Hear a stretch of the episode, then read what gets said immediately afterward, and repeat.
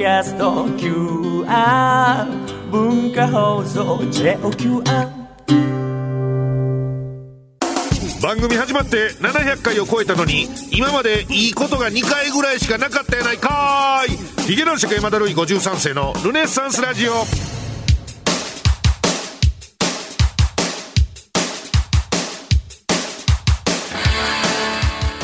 えー、ヒゲ男子山田るい53世です。ヒゲ男子山田るい53世のルネッサンスラジオ。今週もよろしくお願いします。と、えー、いうことでございまして。まああのーこの回が放送配信されるのは5月も半ばということでございますけども、えー収録時点で言うとゴールデンウィーク。まあ、真っ只中というか、まあ、後半もうすぐゴールデンウィークが終わりぐらいのタイミングでございまして、えー私あのルネッサンスラジオルネラジこの番組を収録したら木曜日ですね。収録時点木曜日ですけども、えーこの間から、まあ、あのこの春4月からね、えーもうルーティンとかしてますけどもこの後、えーベイ FM で「新ラジオ」という番組を生放送やるために、えーこのルネラジ撮り終わったらもうすぐに電車に飛び乗ってとヒいう。ューマニスタということで。これはまああのこの番組ではまあパーソナリティというまあ言い方になりますけども新ラジオに行くと僕ヒューマニスタというね、えーようわからんあの肩書きに変わりますんでまたこのゴールデンウィーク中ですからあの海浜幕張ねえー電車あのディズニーランドね、えー私があのうちの長女も小学校4年生ですけど幼稚園入るか入らへんかぐらいの時に家族でディズニーランド行って一回も座ったりご飯を食べたりすることなくずっと動き続けて2時間行かないぐらいですぐ帰ったでおなじみのね、ディズニーランドさんが途中にありますから、当然まあ、まだゴールデンウィークですから混んでるんでしょうね。えー、ちょっと嫌やなと、えいう気持ちもあるんですけども、それ以前にちょっとあの、心霊体験というか、ちょっと怖い話ございまして、先週だか先々週にあの、うちのね、この番組のディレクターの宇野 D さんが、えー実は私がこれ終わったら行く先から言うてるあの、ベイ FM さんで、はい。えーしかもこの新ラジオという番組が始まる前、30年間続いてたベイラインという、えーものすごい地元千葉の皆さんに愛されてる番組があったんですけども、この宇野 D さんがその番組に関わってたみたいなね、えー話を、先週だか先々週、あの、小耳に挟んで、あ、そうやったん？そうやったもさっき言うてくれたらよかったのに、とか言うて、その足で先週だか先々週、そのままベイ FM に行って、向こうのスタッフさんに、いや、実は僕、この前、ルネサンスラジオ、ルネラジオの撮ってるんですけど、そこのディレクターの宇野 D という男はですね、えーベイラインというものに関わってたらしいんですわ、みたいな話をしたら、誰も知らないというね。これ本当にいや、僕、もう本当に、みんなに聞きましたよ、俺怖くなって。そんなわけないいや、そんなわけないよと。俺の、俺のうの D が、あれだけ、いや、僕もベイラインちょっとやってて、とか言うて、言うてたから、これはもう本当に嬉しい縁じゃないですか。これは絶対この絆を深めるためにも、スタッフさんと仲良くなるために、うの D ありがとうという気持ちでね、いや、うの D という男がおって、そいつが、え結構、この、ベイライン、前の番組、ベイラインって番組に関わってた言うて、今日聞いてびっくりしたんですわ。ううの D さん？あ、そうかそうか。うの D って呼んでるのは俺が勝手に呼んでるだけやから、そもそもうの T があって同じうのという名字やから、うの D って俺が呼んでるだけで、この人たちにとってうの D ではないわと思って、あ、そういえばうの D のほんまの名前知らんなと思って、慌ててこう、なんていうの？スマホ見てね、えー、あの、登録してある。電話番号とかメールアドとか登録してあるようなツイッターとか、あそこ見て本名言うて、あの、う、うのなんとかですわ、っていう人、知りません。いや、あの、ディレクターなんですけど、って。いや、え、宇野さんですか？知らないですね。僕、僕結構ずっとやってるんですけど、みたいな、いうことを言うスタッフさんとかもいて、ずっと僕何年もやってるんですけど、そんな人に会ったことがないっていう。来たことないこれもう背筋がゾッと、もう肝が冷えまして、膝がガタガタガタ、膝がガクガク、震え、もう奥歯がポロポロ抜け、目から血が吹き出し、もうぐるぐるぐるぐるっといろいろ回って、今日来たら本当うの D がいないんじゃないかっていうね。えー俺がいつもうの D って呼んでたあの見た目の人はもうこのスタジオにいないんじゃないかっていう、恐ろしい、夏を待たずに恐ろしい体験。人コアですね。人が怖いやつ、人コア。本当に怖いやつね で向こうは全員ですよ。6人ぐらいから聞いてますからね。え？13が14年前ぐらい。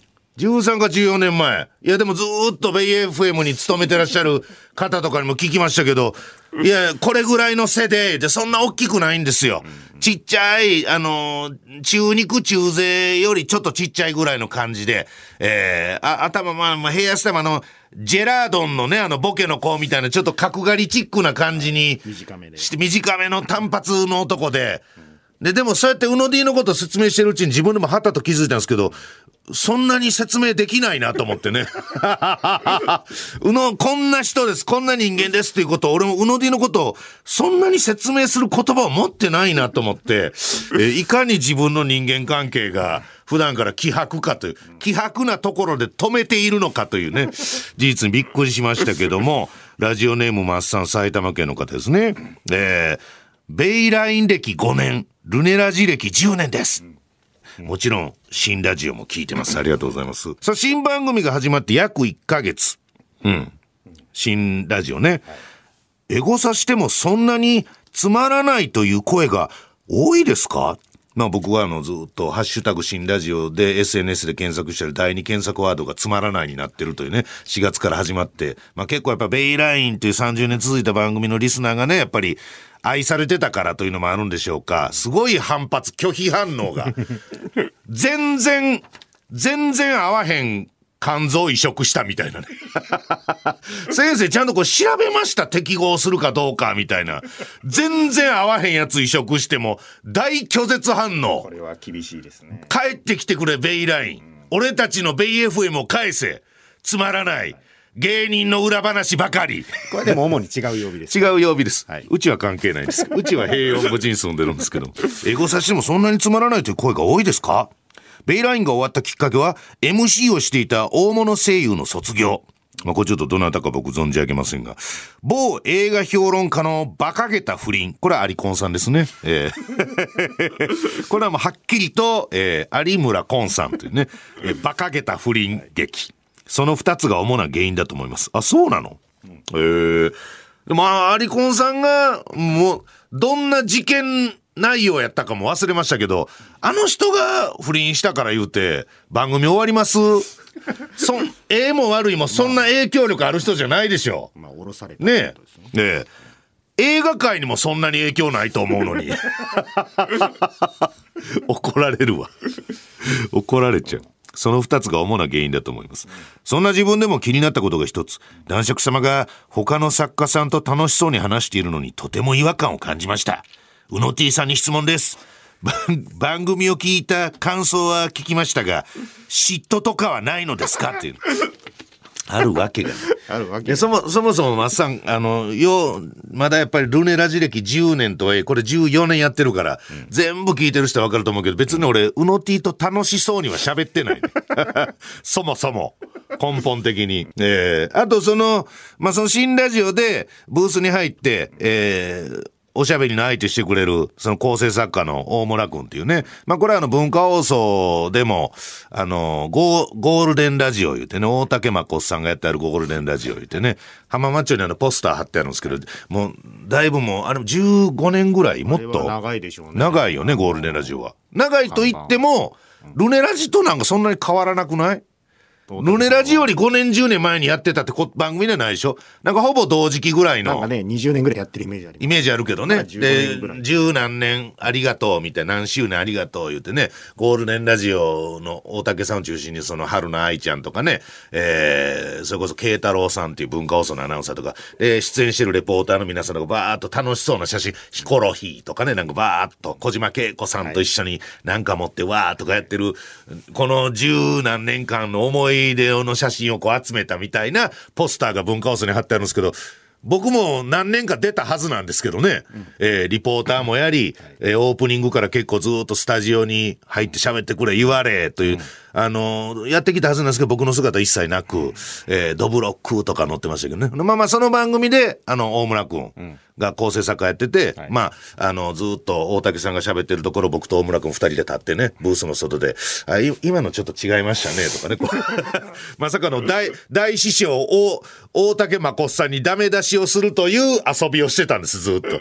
で、まあまあ、今回その新ラジオ始まることで、どなたかいらっしゃいますか？って、あじゃあ大村君でお願いしますって僕から頼んで、まあやってるんですけど、これも勘違いしてほしくないのが、その別にその番組やから楽しそうに 喋ってるように聞こえるだけで、あの、まあ別に仲はいいんですよ。あの、リスペクトというか信頼もありますし、あるんですけど、もう先週なんて僕、あの、新ラジオ番組だったらすぐ、ブース出て、まあスタッフさんとかみんなお疲れ様ですって言うて、まあすぐタバコ吸いに行くんですよ、外にね。で、あの、ベイ FM が入ってるビルの1階の外の駐車場みたいなところが喫煙スペースで開放されてるんですけど、そこ行くんですよ。で、そこ行って電車乗るから、まあ、あの、自分一人か自分とマネージャーかみたいな感じで道中、京葉線乗って、八丁堀ぐらいまで行ってみたいなことなんですよね。えーほんで、その、その時たまたま、タバコ吸うて、さあ、駅向かいましょうかって言ったらいつもより数本数が、1本2本多かったんでしょうね。一人でとぼとぼと、海浜幕張の駅に向かう大村区におったんですよ。ただ俺はもうブースの中の大村くんじゃないから、もうちょっとドギマギしちゃって。うわ、でも目合っちゃった。あ、お疲れっす、大村、大村くんお疲れっす。まあ、その、み、表面はすごい気さくな状態、気さくな山田やけど、もう心の中で、うわー、これ、目を通っても大切もしもだし、言葉も交わしたし見、た目はね、もうスイッチ切り替えて。もう完全にね、あ表面上はものすごいフレンドリー。チンってね。誰とでも友達になるやつみたいな感じで振る舞ってるんですけど、うわ、大村君や。でも付き合いも長いのよ。さっきまで生放送3時間やってた相手にもかかわらず、うわ、見つかってもうたってなって、で、まあまあでも、目もおたか一緒に行かなあかんかって、海浜幕張の駅まで一緒なん、なんとなく喋りながら行って、改札もなんとなく二人で通って、で、駅のホームに立って、で、しばらくしても耐えきれへんようになって、こんなこと言う人あまりいないと思うんですけど、こんさっきまで生放送一緒にやってた大村君に、あの、大村君あの、そんなに無理して近くにおらんでええよって言って。47のおっさんが、44、5、6のおっさんに、いや、そんなにあの、無理してずっと近くにおらんでも、全然大丈夫。で、電車乗ったら、ええええみたいな感じになるじゃないですか。それは、そんなこと言われたことないから、多分ね。で、で一緒に電車乗って、電車乗ったら、あ、大村君座って。俺立ってる人やからって言って無理から引き剥がして、なんとか距離を取って、混んできたらねそこからもずーっと黙って、ずーっと黙って言葉も交わすことなく。そういう感じなんでね。えー別にその、うの T がどうこうとかそういうことはないんです。そもそもうの T さんが、俺に輪をかけてそういう人間ですから。えーいしなんやろね、あの、なんとなく、大手しもたら一緒に、方向一緒やったら一緒に電車近くで乗っとかなあかん感じ。方向逆なわけないし。ねえ。これ、さらに千葉の奥に行くはずもないもんね。乗るしかないね。いや、人間、いびつですわ。やっぱり。人間というのは。さあ、ということでございまして、妬み男18がやってきます。もうこれが放送配信される頃は5月の半ばも半ばですから、開催6月ですから、もう一月多分切ってるような状態かと思いますが、妬み男18、えー、新宿ロフトプラスワンさんから配信オンラインで、もしかしたらお客さんも、ね、ちょっとね。えーちょっと入っていただけるようになるかもしれませんが、その辺はちょっと、お要相談ということでございますね。えー非常に異常なペースで。えーだってもう、今年中に、こ今18ですけど、20は超えちゃうんでしょ、おそらく。ね超えそうですよね。えーということで、えーぜひ皆さん私のツイッター、えー新宿ロフトプラスワンさんのホームページ等々チェックして、えーチケットご視聴チケットお買い求めください。よろしくお願いします。えーということで今週もトークにコーナー盛りだくさんでお送りします。最後までお楽しみに。今年ソフトバンクホークス戦の始球式をしたので家では毎晩山口放送 KRY エキサイトナイターを聞くことにします。ヒゲ男爵山田るい53世のルネッサンスラジオ。さあえー、埼玉県ラジオネーム。あ久しぶりかな？拓吉村。はい。ガチラジオ変態女子を作ろうのコーナーの元ネタ的存在。そうなの？ラジオ好きタレントの、まあまあ、その時点でね、ちょっとあ怪しいですけどね、ラジオ好きタレントの奥森さつきさんが、文化放送の特番、まあ我々我々がもうやれないやつですね。こう5月にやるみたいな話をずっと、僕はマネージャーからずっとあの耳にタコできるぐらい、5月にあの特番を、ね、まあ言う言うてもあれ、10、14周年？だから700回ね。700回、700回。記念で、ゴールデンウィークぐらいに特番の枠あの、取れる感じになりましたんで、とか言って、2月や3月ぐらいからずーっと聞かされてたけど、ねえ、プロデューサー見ても、うんともすんとも言わへん。二度とないでしょうね。黒い目で俺を見るだけという。黒い目で空を見るだ、虚空を見るだけですよね、彼は。何も映ってないですけど、その目にはね。えー、ガチラジオ変態女子を作るのコーナーの元ネタ的存在、ラジオ好きタレントの奥村さつきさんが、文化放送の特番、奥村さつきの単発ラジオ、人気パーソナリティになりたいね、を担当していたので、聞いてみることにしました。なんかさっき聞いたあの、スターダストさんの事務所が、僕はスターダストさんにはもう、あの、ディッシュでお世話になってますからね。えーもう今やもう、国民的グループぐらいに、まあ、あの、匠くんがものすごい役者で売れて、で、結果ディッシュバンドの方もついてきたというね、えー彼らのなんかあの、なんかネット番組みたいなの天の声ずっとやってたんですけどね、そんなんばっかりですわ。で、僕が仕事した数年後に大きくなって、みんな、ハライチの岩井くんと仕事するんですよ。で、その間に、天声優アニメ界隈やったら、天心向井くんを経由するパターンがあるんですけど、まあ、この3人の一番の介護官ですよね、俺。まずはね、誰が介護官やね、腹立つわ。すぐ呼べるということで。えーはい花澤香菜ちゃんとかもそうですよね。えーお芸人好き、ラジオ好き言うてて、このルネラジのこととかちょっと言うてくれる時期があり、しばらくほったらかしにしてたら、ハライチの岩井くんとなんかやってるというね。まあ、こっちが勝手に思ってるだけで、それはそれで気味悪いでしょうけど。えーただただ売れてる人たちが仕事してるというだけですけどもね。担当していたので聞いてみることにしました。ラジオ変態 JK を自称する女子高生奥村さんのことですから。今朝も聞いてきましたよ。おはよう、テラちゃん。とか、この番組に命を救われました。伊藤四郎、吉田照美の親父パッション。とか、いや、そんな番組じゃないからね。おはよう、テラちゃんも、番組側がおはようって言ってるだけで別に朝聞きたい番組でもないですから。そんなド変態トークが聞けると思っていたのですが、彼女の口から出てくるのは、ジャンクやオールナイトニッポンなどの人気芸人の名前ばかり。ね、大竹誠、武田鉄矢、野村国丸、まあ、さい三人目に至ってはもうだ、な、誰が誰やらわからないという。名前は1秒も出てきませんでした。番組を聞いた感想としては、彼女はラジオ変態というより、お笑い芸人が大好きないい子。本当は日本放送で番組をやりたかったんだろうなという印象。いや、だかられ練習ですよね、文化放送で。大概みんな文化放送でちょっと雰囲気掴んでから、リハですよ。前室みたいなもん。えー、ルネラジは絶対聞いてない。以上です。で、この番組を、うの T さんが担当してたというね、ことですね。はいはいえーなんか、あの、奥村さつきちゃんの悪口とか、えーないなんかこんなところがあんま良くない子やみたいな。18歳ですよ。俺やばいっすよ、18歳の悪口18歳の女の子の悪口、陰口を、痛いところで。四十近辺のおっさん二人で言い出したらやば、いよ、そんな。これはもうやばいです。いい子、いい子、いい子。ええね、それはいい子なんでしょう。楽しいそうなんですね。べ別にその、だからガチラジオ変態女子という、その概念自体がね、もうよろしくないというか、まあこの子だけじゃないねそんなことは必要ないわけですよ。最近多いですから別にラジオ好き言うてるね、えー人はね。だから文化放送が、あのーというか文化放送なり我々なり、伊藤四郎さんなり、吉田照美さんなり、野村国丸さんなりの方が、あのーなんていうんですかね、反省すべきですよね。奥村さつきちゃんに分かられてないということに関して。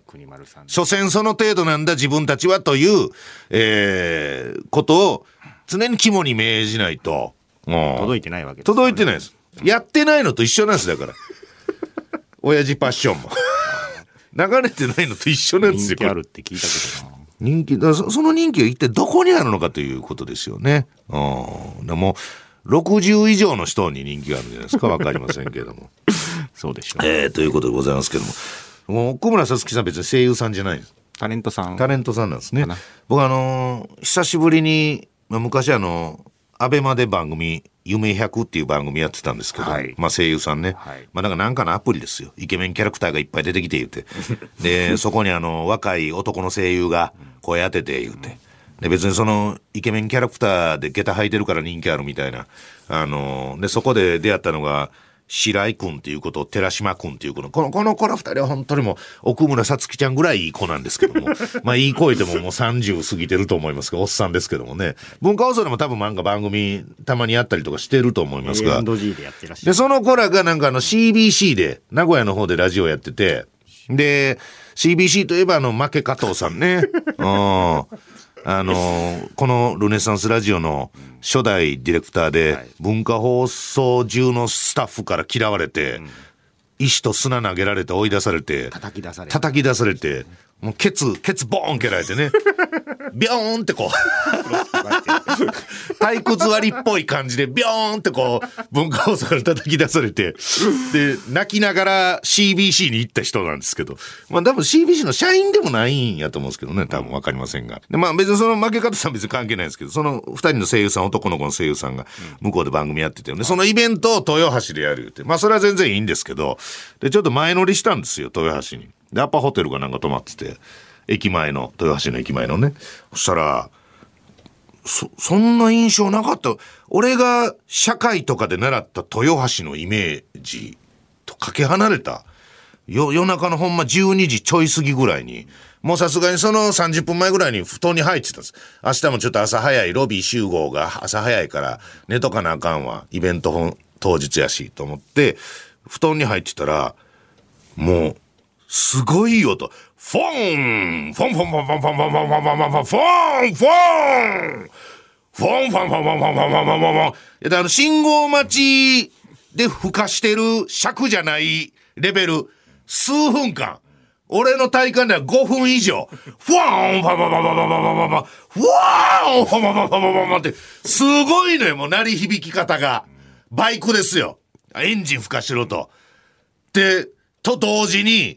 なんか若者同士が揉み合うような、言い争うような、もうこのわめき声、喧嘩みたいな声。もうこうは言ってないけど、もう、いやもう俺はほんまも布団の中では、東京リベンジャーズやと思ったぐらい、もう、ファーンパンパンパンパンパン、あーいみたいな。豊、大きな新幹線の豊橋の駅前よ、アパホテルなんて。全然、もう、ちゃんとした街やのに。すげえなでも、うわ、怖い怖い。今から多分敵対チームに殴り込みかけに行くねや、と思いながら、布団かぶって寝たんですけど、で、次の日起きて、ロビー集まって、で、迎えのタクシー乗って会場の会館まで行く間に、まあ、そのマネージャーさんの、いや、昨日すごい音、聞こえました、聞こえました、なんか若者同士が、あれ絶対なんか暴走族かなんかで怖いなとか言って、で、まあ、地方に行った時のあるあるですけど、妙にタクシーの運転手さんと話し込んでしまう。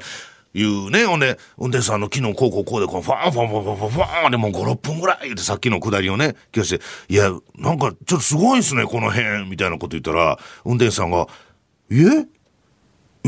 豊橋にそんな 暴走族なんていませんよ。っていう。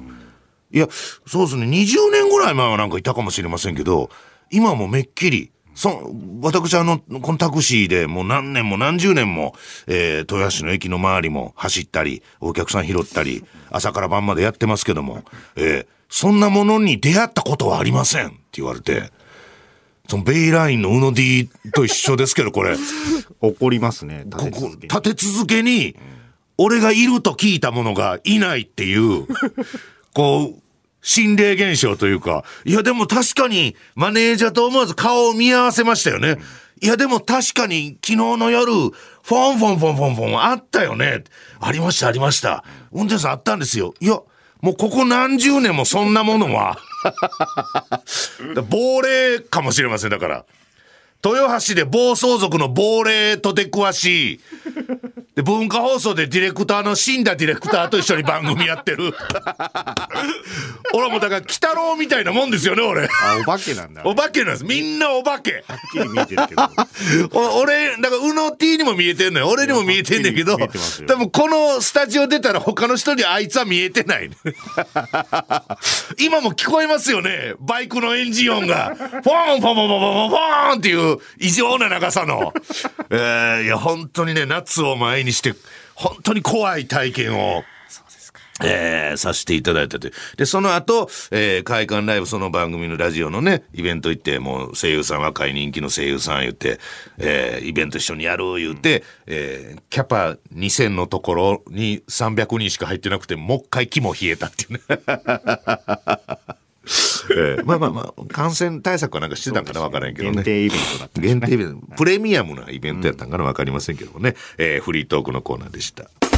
橋本環奈さん主演で映画化される大人気漫画「バイオレンスアクション」の作者も毎週聞いているヒゲ男爵山田るい53世のルネッサンスラジオ。ルネラジミュージックリクエスト。はい。ということで番組のプロデューサーのね利光君も、今日珍しくいますけど、あれは実体ですか？そう僕には見えてますけど僕にも見えてますね。本当あれは利光さんの違いですね。牛光さんじゃないですね、これ。牛光時にしか現れないプロデューサー、牛光さん。そんなことはどうでもいいです。えー私、山田ルイ53世が、ベイ FM さんの新番組、新ラジオの木曜、あこれ間違ってるの、パーソナリティじゃないのよ。勘弁して。パーソナリティなんてくだらない存在じゃないのよ、俺は。ヒューマニスタだから。新ラジオですもんね。木曜ヒューマニスタに就任したことを記念して立ち上げた新コーナー。良質な音楽をお届けしているベイ FM にいち早く馴染んでもらうための練習がてら。ルネラジリスナーから曲のリクエストを募集、そんなことしたことないのにね。その中から一曲選んで番組の中でオンエアしようじゃないかという。ちょっとだからその、ベイ FM 感をね、こ練習してから、毎週、その、いけるようにというね、ことですね。えー、まあ、ただ私全く音楽に興味がないでおなじみなんでね。よくわかりませんけど。さあ、行きましょう。ルネラジミュージックリクエスト。ラジオネーム、風は西から、元痛風ですね。私がラジオネームにパクらせてもらっている。あ、だからそれすらも気づいてなかったですからね、俺は。私がラジオネームにパクらせてもらっている、奥田民生さんの、フェスで泥酔して後輩に怒られ、怒られた民生さんですね。今旬の。今旬の。奥田民生さんの「風は西から」をリクエストします。そうなんだ。以前は痛風というラジオネームで投稿していましたが もうお前ずっと痛風でええよ。さすがに病名のラジオネームはやめようと思い痛風の風の文字を入れた。いや痛風の風なんや。風は西からの風は痛風の風なんや風の文字を入れたラジオネームを考えていました。風鈴とか無風とかいろいろ考えたのですが、ふと奥田民生さんのがフェスで泥酔してステージに上がって、えー、あれ、な、な、トライセラトップスの和田さんですか？僕トライセラトップスの1曲目すごいです。上に上に、あれ1曲目かどうか知らんけど、なんか Going to the Moon みたいなね、えー、あります。平野レミさんの息子さんうーん、じゃなかったっけ？そう。で上野樹里さんの旦那さんそうです、そうです。はい。に怒られたのが奥田民生 さん。そうです。ね。え飲みすぎはやっぱ良くないですよね、やっぱね。えーロッカーとはいえね。えー ふと奥田民生さんの風は西からという曲名を思い出し、なんかラジオネームっぽいなと思い、風は西からというラジオネームにしました。この曲は自動車メーカーマツダの CM ソングで、そうなんだ。マツダの本社が西日本の広島にあることから、西という言葉が使われて。まあ自分のラジオネームの言われね、風は西からという。えー僕はあの、松田の CEO の方の頭はたいて突っ込んだことあります。確か。あれ確か松田の人やったと思うんですけど。企業パーティーで。はい。えー、しゃ CEO かい言うてバ、バイト扱いするボケですね。うん、ちょ、ちょ、バイトの子ちゃんとあの人にも飲み物持って、CEO かいっていうね。東京都ラジオネーム、オーマイガッチョ。えーミュージックリクエスト。リクエストしてほしい曲はって、まあ、ここれがもうちょっと変な言い方ですけど、リクエストしたい曲はでしょ。リクエストしてほしい曲は村下幸三の松山行きフェリーです。知らん。名曲なんでしょうね。この曲は恋人との悲しい別れがテーマになっていますが、私はそもそも恋人は今までいません。となんやねん。素人童貞野郎です。私が昔、大阪から松山に行くときに何度か使用したことがあり、使用したことがあり、あ、フェリーをね。ああ村下幸三さんの松山行きフェリーを使用したのかなと思った。懐かしく思いメールしましたよ何卒よろしくお願いしますというね。まあちょっとベイ FM っぽいかどうかっていうのはね、わかりませんが。まあ松山は私も。あの、まあ最悪あの、金曜フューマニスタの友近さんが、愛媛県は松山のご出身ということで、そっちでかけてくれるかもしれませんね。えーラジオネーム青コーナー赤松。この前、テレビで爬虫類特集をしていました。うん。トカゲとか、いっぱい出てくる。いろんな爬虫類が出てきて、正直気持ち悪かったのですが、爬虫類たちの顔を見るにつれ、あ、似てる、似てるなーってなったので、リクエストします。リクエスト、杉良太郎さんで。似てるか？君は人のために死ねるかとね。ねえ爬虫類を見て人間を思い出したという。うんそれがもうすでにちょっとき気持ち悪いですけどもね。まあ、目力がある。まあでも、杉良太郎さんもやっぱ金曜ヒューマニスタの友近さんとかなんかちょっと好きそうじゃないですか。なんかかけてくれるかもしれません、水谷さんがね。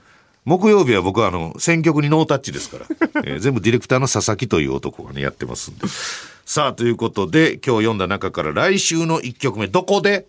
新ラジオで？オープニングです。ここの。ここのオープニングで1新ラ曲目にジオにはちょっと迷惑かけれないんで。えー来週の1曲目に流す曲。さあ、どの曲にしましょうか？えー、まあ、どの曲でもって感じですけど、まあ、じゃあ、そうですね。えー、1曲目ですから、でまあ、ちょっとね、あの、違うことでですけど、話題にも、あの、なってますんでね。えー来週山梨放送、山口放送でオンエアする曲は、えー奥田民生さんの風は西からと。えーいつもポッドキャスト、スポティファイ、ラジオクラウドなどで聞いている方も、ラジコのエリアフリーなど駆使してお聞きください。ということでございます。ルネラジミュージックリクエストのコーナーでした。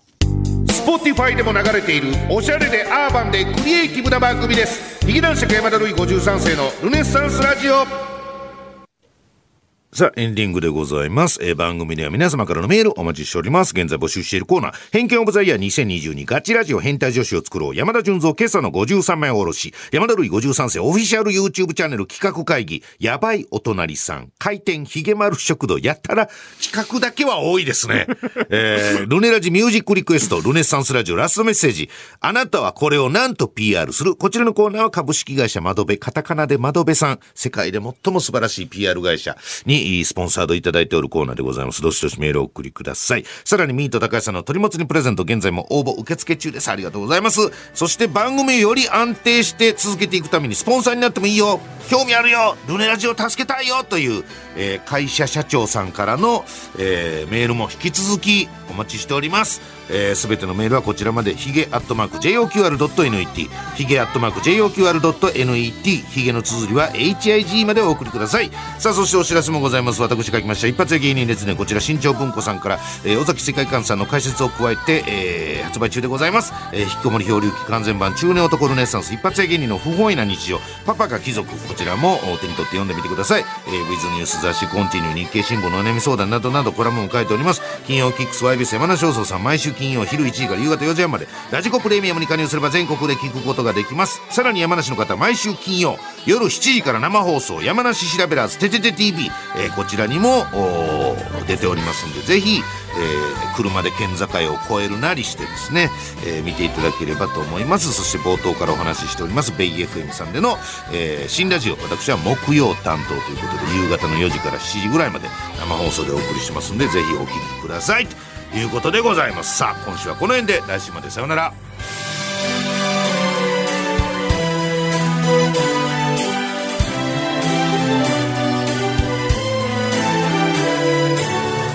ヒゲ男爵山田るい53世のルネッサンスラジオ。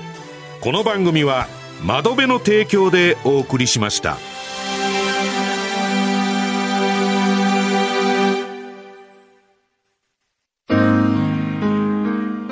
ルネッサンスラジオラストメッセージのお時間でございます。えー、ルネラジリスナーの皆さんからの、まあ、ポストに入れられなかったあの手紙、もうちょっと勇気があれば、というね、まあ、悔い、後悔を残している方もいらっしゃるでしょう。送信ボタンを押せなかったメール。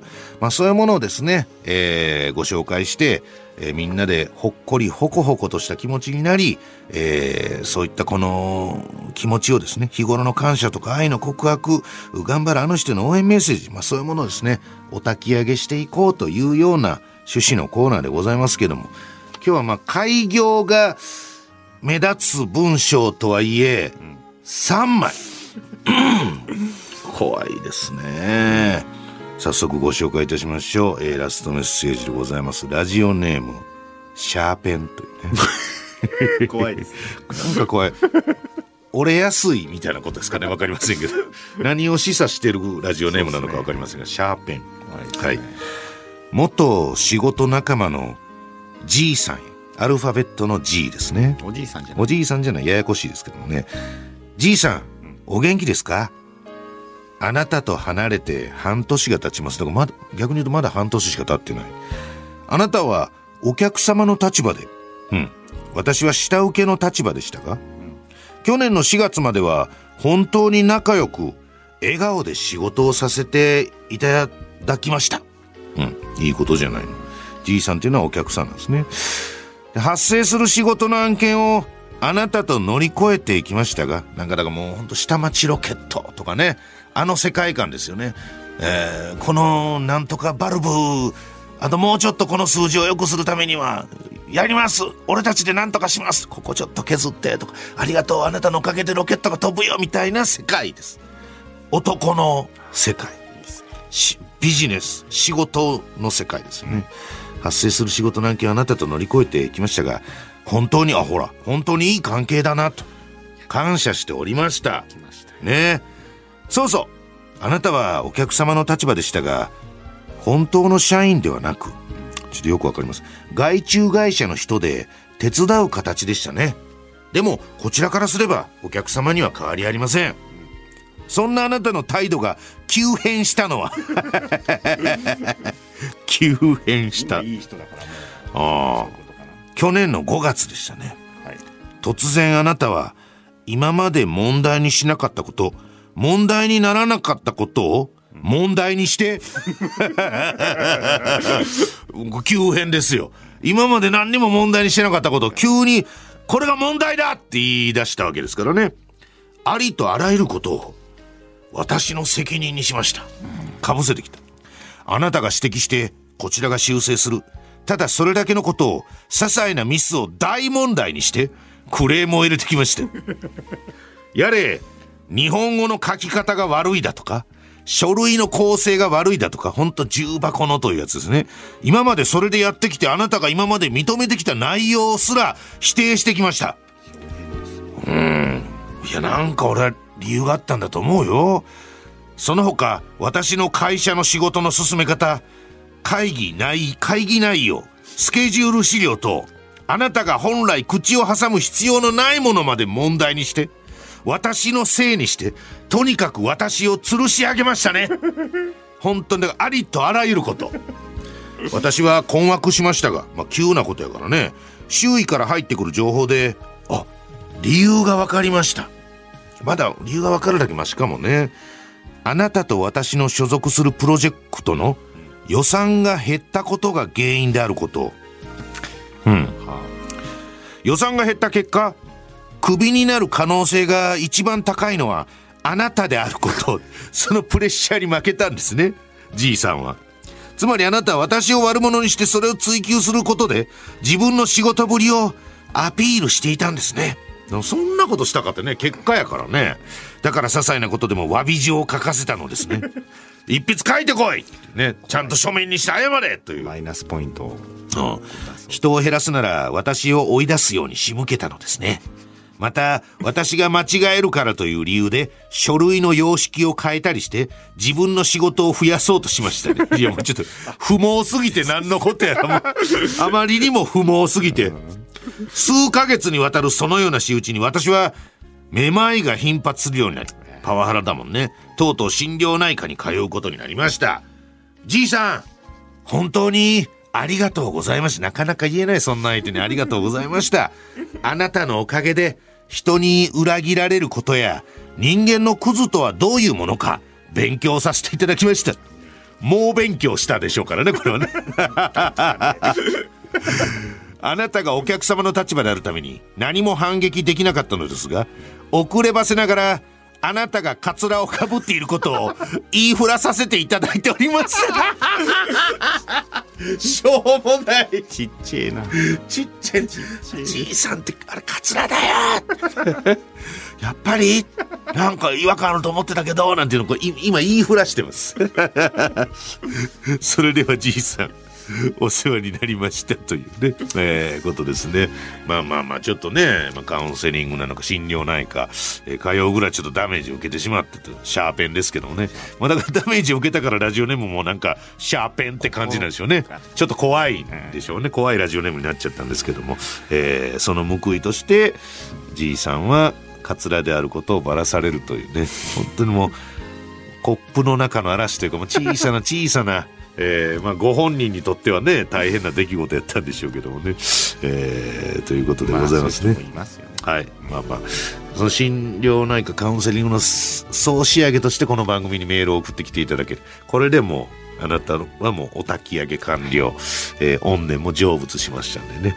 えー心安らかに過ごしていってください。ということで、ラストメッセージのコーナーでした。